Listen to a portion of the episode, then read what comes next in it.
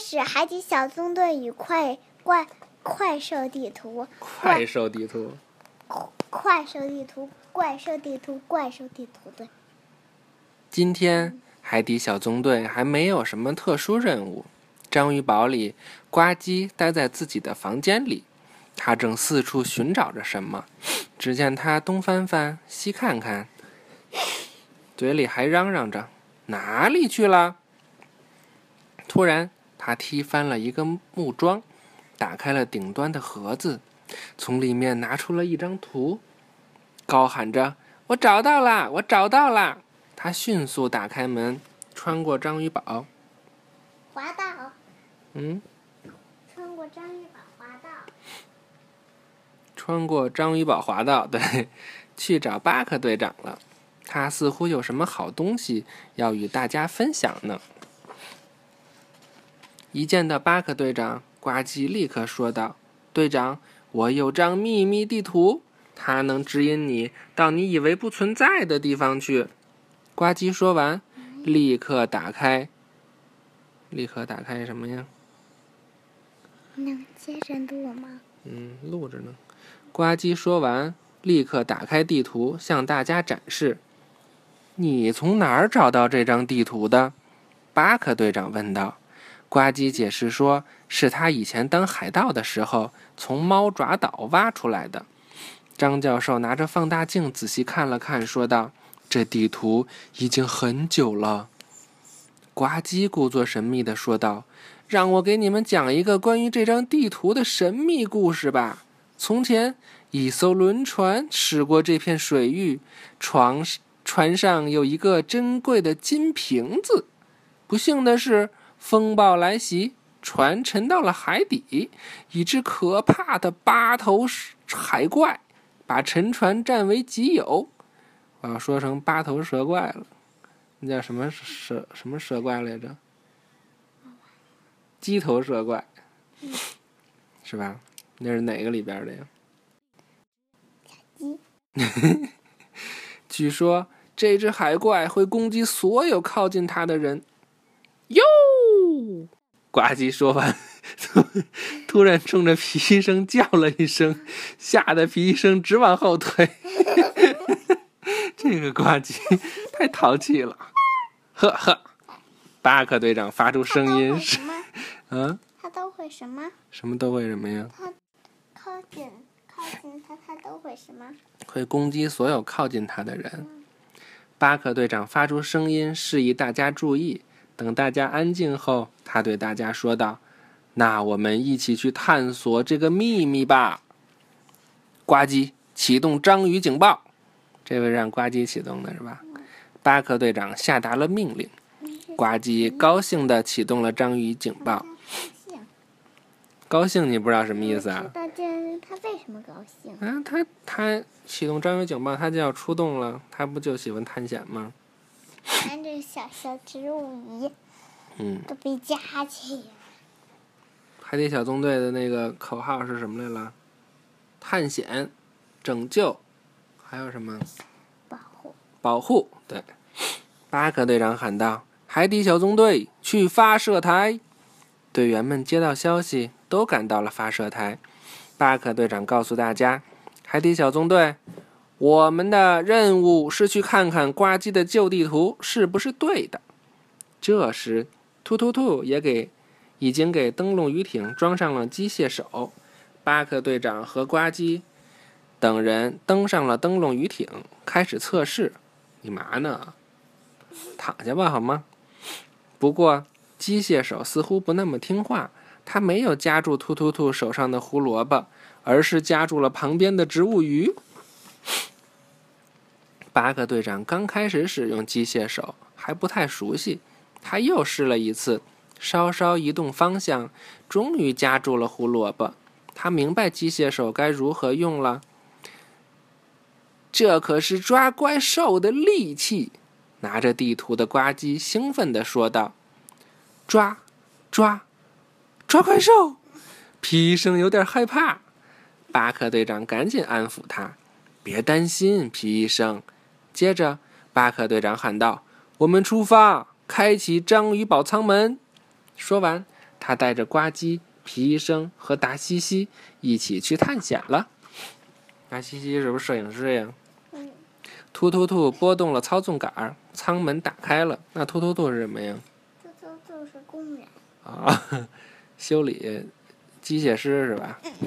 巴克队长驾驶着灯笼鱼艇向目的地驶去。行驶了一会儿后，巴克队长发现眼前有个岩石拱门。呱唧一边认认真真的研究着地图，一边说道：“绕过最大的岩石，然后往右走。”巴克队长正要往右行驶的时候，呱唧喊道：“哎呀，不对，往左！”巴克队长连忙调转方向，向左开去。大家越来越接近目的地了。巴克队长突然喊道：“我们发现沉船了！”等到快要接近沉船的时候，呱唧快速地跑到了门边，他要赶跑海怪。达西西、皮医生，我们一起来找那个金瓶子。巴克队长刚说完，呱唧已经率先走出了灯笼鱼艇，拿着手电筒到处晃。突然，他发现有一个地方很适合藏身，他向那里游去。不过，他根本不知道他后面有一只章鱼。章鱼尾随着呱唧，呱唧一回头，章鱼就顺着他扭头的方向躲在他身后。他们像在捉迷藏一样。这次，呱唧似乎觉察到了什么，他迅速回头，觉得自己肯定要找到海怪了。可是，章鱼变成了跟石头一样的颜色，呱唧没有任何发现。呱唧决定去看看远处的岩石。这时，章鱼用自己的触手敲了敲呱唧的头盔。这一回，呱唧转头发现了章鱼，可是章鱼很快就钻进了一个很小的岩洞里。不一会儿，他又躲进了金瓶子里。真有金瓶子呀！呱唧只能去其他地方找找。这个故事你听过吗？听故事老爸讲过吗？这时，驾驶着灯笼鱼艇的巴克队长发现了金瓶子，喊道：“海底小纵队在这里！”呱唧、皮医生和达西西连忙向队长指示的地方前进。一看到金瓶子，达西西就拿起相机开始拍照片。伙伴们，别靠得太近了，海怪可能就藏在金瓶子后面呢。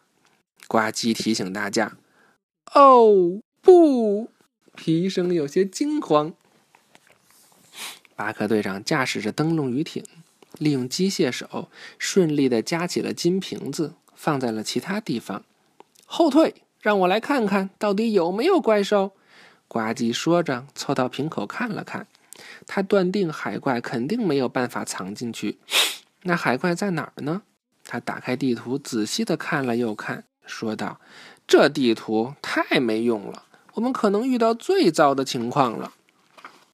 最糟的，皮医生不太明白。呱唧解释说：“最糟的情况就是这里没有海怪。”他拿起地图继续研究，根本没有注意到皮医生的表情。皮医生吓得连连后退，达西西也因为眼前的情景感到惊讶。可是呱唧毫不知情，原来章鱼从瓶子里钻出来了。呱唧还是很疑惑，他又拿起地图研究起来。可，可，可是，皮医生似乎很紧张。达西西拿起相机，立刻拍照。在灯笼鱼艇里的巴克队长看到了这一切，他提醒呱唧注意身后。呱唧转过头，吓了一跳，大喊道：“找到你啦，海怪！”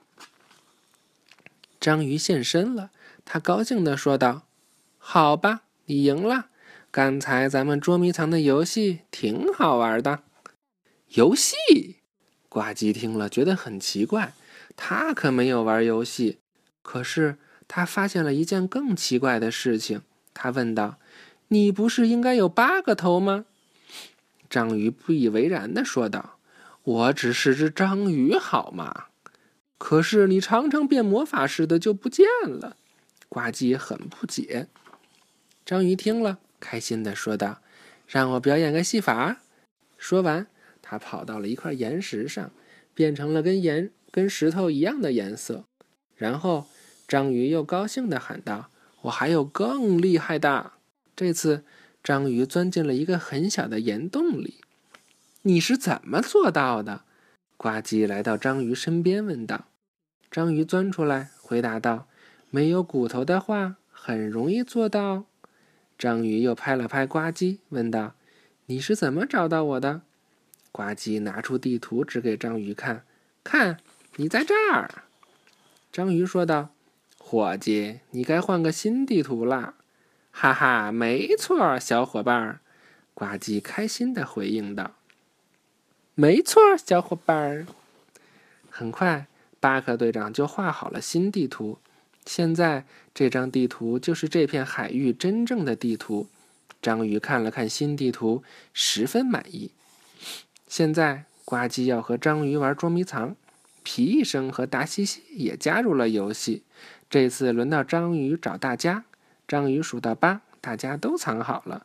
章鱼睁开眼睛喊道：“我来啦！你们准备好了吗？”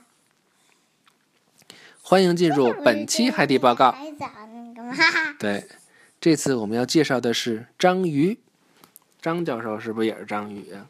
是啊。章鱼变色。章鱼变色技巧。预备。章鱼变色技巧高，模拟环境方法妙，有大缩脚不费劲，没有骨头拖累少，轻松钻进狭小地方藏身之处，出人意料。快吧！拜拜，晚安。拜拜，晚安。